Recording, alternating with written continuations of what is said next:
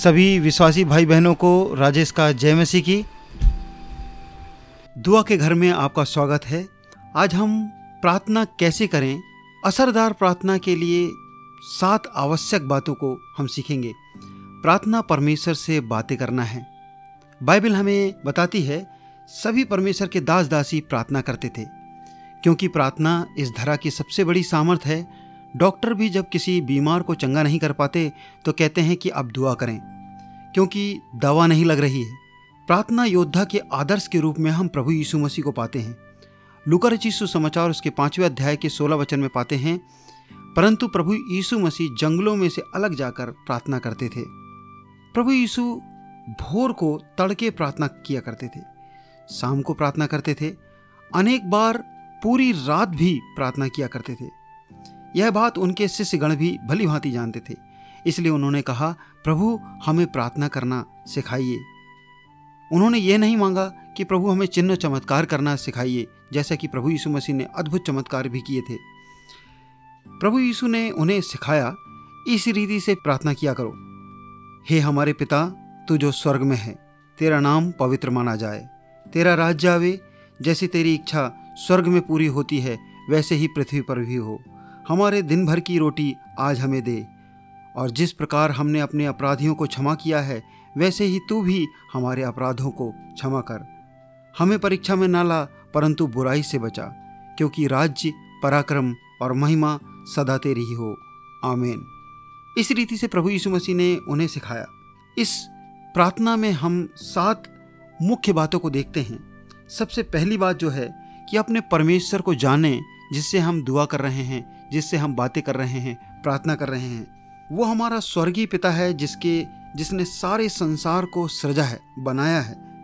वह सुनता है, उसने हमें कान दिए हैं, उसके भी कान हैं। यदि हमारी कोई सुनने वाला ही ना हो तो हम प्रार्थना क्यों करेंगे या किससे करेंगे? धन्यवादी हों। धन्यवाद दें। अनेक बार हमारे पास शब्द ही नहीं होते प्रार्थना में बोलने के लिए। आप केवल धन्यवाद भी दे सकते हैं। लगातार धन्यवाद देना हमारे मन को हल्का कर देता है और शांत कर देता है। हर एक बात छोटी से छोटी बातों के लिए भी परमेश्वर का धन्यवाद देना प्रारंभ करें। तीसरी मुख्य बात यह है कि परमेश्वर की मर्ज़ी को जानने के लिए प्रार्थना करें। प्रभु यीशु मसीह ने अपनी प्रार्थना में सिखाया है कि तेरी मर्ज़ी, तेरी इच्छा पूरी हो। हमें अपनी मर्ज़ी या इच्छा को परमेश्वर में थोपना नहीं चाहिए, बल्कि हमारे जीवन में प्रभु की मर्ज़ी पूरी हो, ऐसी मांग करनी चाहिए। हमारी योजना या इच्छा हो सकता है कि छोटी या सीमित हो, परंतु परमेश्वर ने जो हमसे प्यार करता है, उसने हमारे लिए बड़ी योजनाएँ बनाई हैं, और वे योजनाएँ हानि की नहीं, वरन लाभ की हैं। इसलिए उसकी इच्छा पूरी हो, ऐसी प्रार्थना करें। चौथे बिंदु में हम लोग देखते हैं कि अपनी आवश्यकताओं को परमेश्वर के पास रख सकते हैं। पहले हमने जब इस प्रकार से कहा कि प्रभु ने कहा, आज हमार, आज की रोटी हमें दे। परमेश्वर की इच्छा को मांगने के बाद आप अपनी आवश्यकताओं को भी परमेश्वर के सामने रख सकते हैं। इसका मतलब यह नहीं कि परमेश्वर आपकी आवश्यकताओं को जानता ही नहीं।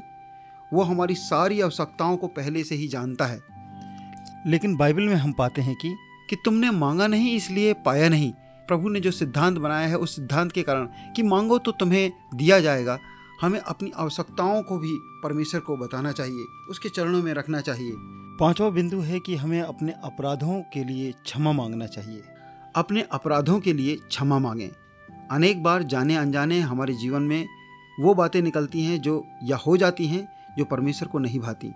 इसलिए हमें परमेश्वर से अपने अपराधों के लिए क्षमा मांगना चाहिए। असरदार प्रार्थना में ये पांचवा पहलू है। परमेश्वर से प्रार्थना करें कि आप भी लोगों को क्षमा कर सकें। छठवा है, परमेश्वर के वचनों को दावा करते हुए प्रार्थना करें। प्रभु के वचन बाइबल की प्रतिज्ञाएँ हर एक विश्वासी और प्रार्थना करने वालों के लिए हैं। यदि हम उन्हें जानते हैं और उसे बोलकर प्रार्थना करते हैं, वो बहुत ही प्रभावशाली प्रार्थना होती है। इसके लिए हमें परमेश्वर के वचनों को स्मरण करना चाहिए, याद करना चाहिए, पढ़ना चाहिए बार बार कंठस्थ करना चाहिए। सातवा और आखिरी बिंदु है, यीशु मसीह के नाम से प्रार्थना करें। प्रभु यीशु मसीह ने कहा, देखो, धरती और आकाश का सारा अधिकार मुझे दिया गया है। प्रभु यीशु मसीह ने दावा किया कि जो कुछ तुम पिता से मेरे नाम से मांगोगे, वो सब कुछ तुम्हें मिलेगा। प्रभु यीशु मसीह ने सारे मानव जाति के लिए अपना लहू बहाया है। उसने इस धरती पर अपने आप को दे दिया है।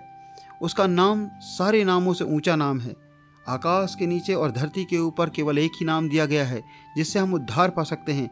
इसलिए यदि हम यीशु मसीह के नाम से प्रार्थना करते हैं तो वो सारी प्रार्थनाएँ हाँ और आमेन में सुनी जाती हैं। प्रभु आपको इन सब में आशीष दे। प्रार्थना करते रहें। God bless you.